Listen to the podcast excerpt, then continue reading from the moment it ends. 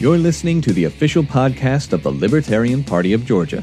Learn about local issues, meet candidates, and find out what we're doing to bring more options to Georgia voters.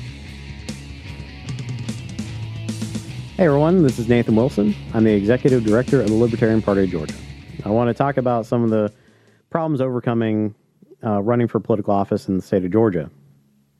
So, you may feel like you don't belong in one of the two major parties and that they don't represent you fairly enough.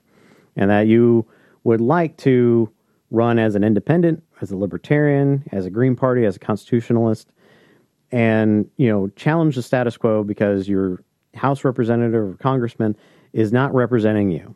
And you may have talked to friends and family and your neighbors and feel that you could actually win if you actually were on the ballot. So to get you started, first you have to pay a filing fee. The filing fees are due in March.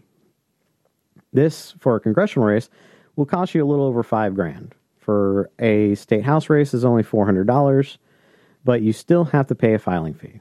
We have some of the highest filing fees in the United States. States like Illinois only cost a couple of dollars, which pays for the processing in order for you to be actually on the ballot. So have the money up front to pay to be on the ballot. Now, you are not running as a Republican or a Democrat. You will actually have to petition to be on the ballot. So your petitioning actually has to start 180 days before the filing fee, uh, the filing deadline, which is the first Monday in July. So starting in January, you have to start collecting signatures in order to meet the uh, ballot access requirements. In a congressional race, that'll be somewhere around 30 to 40,000 signatures. And ideally, you want to collect double that in order to make sure that you have enough signatures and meeting the requirements of living in the district, being a registered voter, and having the uh, being current as far as being uh, registered to vote because your voter registration can lapse over time, and the Secretary of State's office can remove people from uh, being registered to vote for various reasons. So you need a petition in your district and collect these signatures. You can pay a firm to do this, which will cost you about $5 a signature. So if you're collecting about 30,000 signatures, you need to collect double that. So you need to raise about $150,000 in order to make sure that you collect enough signatures so that you'll be on the ballot in November. So you'll spend 180 days collecting signatures, or at least paying someone to pay signatures. Then pay a filing fee of, for congressional for this example, a little over $5,000. Now you submit your signatures and you have to wait. The Secretary of State's office has a few weeks to review every single signature, which, by the way, had to be on a legal sheet of paper, had to be notarized. So you actually had to pay a notary for those signatures. They get to review it. And then if they do not approve you for being on the ballot for having enough signatures, you have a week to review those signatures yourself and basically uh, arbitrate a disagreement with the, the Secretary of State's office to verify more signatures. In the meantime, you are going to be passed up for media attention because you, as a independent candidate or third party candidate, will not be in the primary. If you manage to get on the ballot, you'll only be in the general election, which is in November. So from March to June, you'll be missing valuable media attention, which would be in the upwards of millions of dollars in free advertising because you would be part of the news because you will be part of the primary. And that's an additional month if the primary gets bumped to a runoff. So be prepared to overcome millions of dollars in free advertising, which you'll be missing out on because you'll be running as a third party candidate.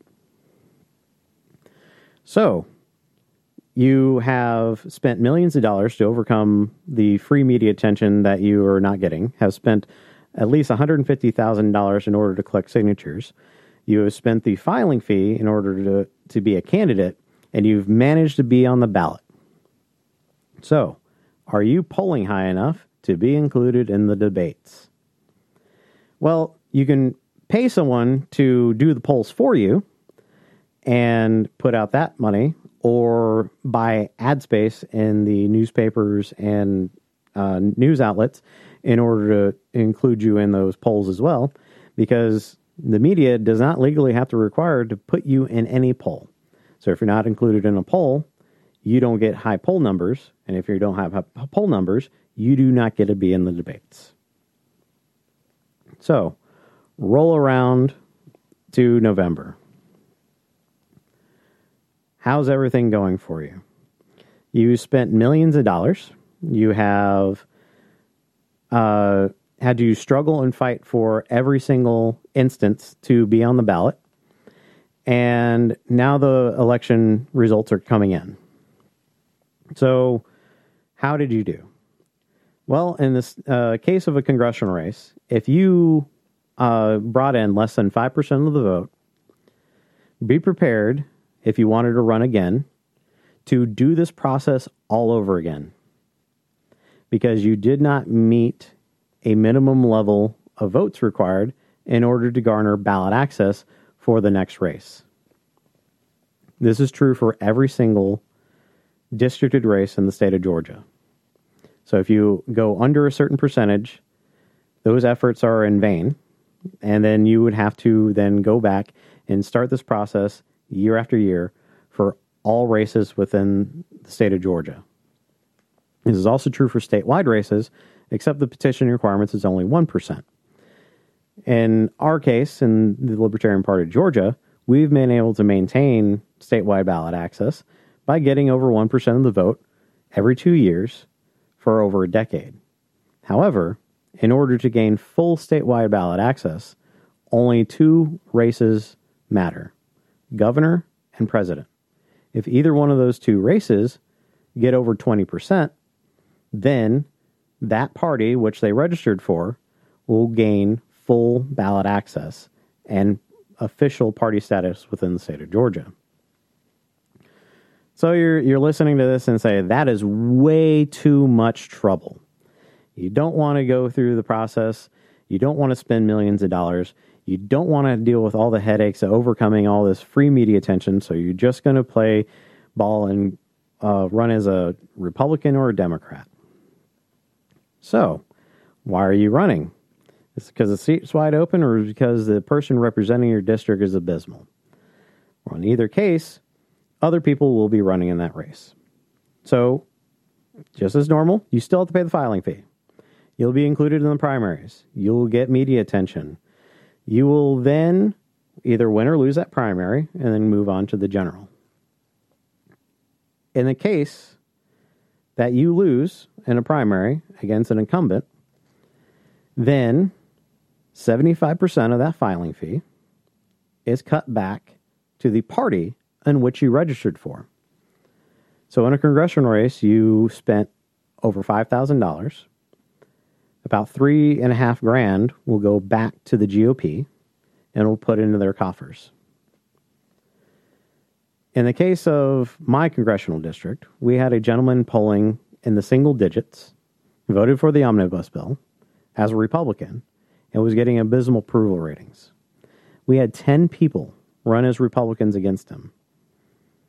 Each one of those people paid a $5,000 filing fee. He won in a runoff in July and then was unopposed in November. After all said and done, the GOP had a poor candidate and they raised over $40,000 without doing anything. So, this is why we discourage people trying to run as a Republican. So, on the off chance, say you won. You won, you ran as a Republican, you're in office, and you want to be able to represent the party. You want to switch party affiliations and show your true colors and you know help out the party. That's great. You can absolutely do that. However, when you run for re-election, you will have to petition to be on the ballot the following uh, election because the ballot access requirements only recognize for the party in which you ran under for. So even if you are currently holding office and wanted to run as an independent, libertarian, or constitutionalist, you would have to go through those hoops in order to get back on the ballot. The entire setup from start to finish is disadvantageous to independent candidates. It starts with ballot access requirements and filing fees.